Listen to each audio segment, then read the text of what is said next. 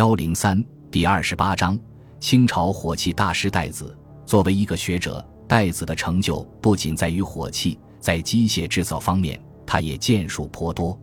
戴子的一大功绩和清王朝收复台湾有关。当时清王朝正打造战船，准备渡海平定台湾正式政权。造船的图纸是由工部绘制的。戴子看后发现了其中的错误，指出船身比例不合理，战船下水后容易倾斜翻船。这次康熙没有接受他的建议。事实正如戴子所料，清王朝的第一次渡海攻台果然发生了战船遇风翻船的事故，以至于大败亏输。在施琅收复台湾时，戴子设计了一种新型战船——明轮船。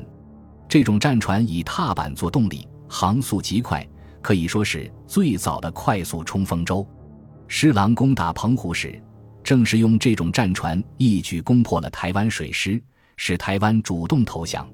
值得一提的是，这种明轮船后来也保留了下来，到清朝中期的时候，还是水师的主力战船。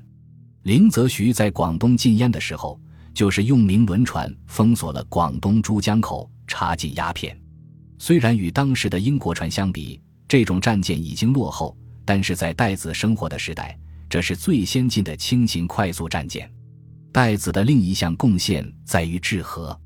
清朝初期，黄河频繁泛滥，戴子经过时的考察，写出了《治河实策》。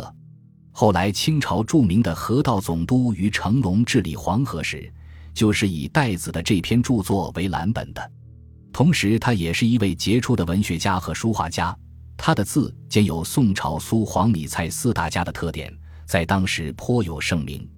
在清朝初期的中国文化界，他是一个全面发展的人物。从人品上说，戴子更是一个好官。他在十二岁时就写下了“有能匡社稷”。无忌退饥寒的诗句，可见全权忧国忧民之心。入仕之后的戴子为官清廉，颇有正声，在当时可谓是德才兼备的名士。本集播放完毕，感谢您的收听，喜欢请订阅加关注，主页有更多精彩内容。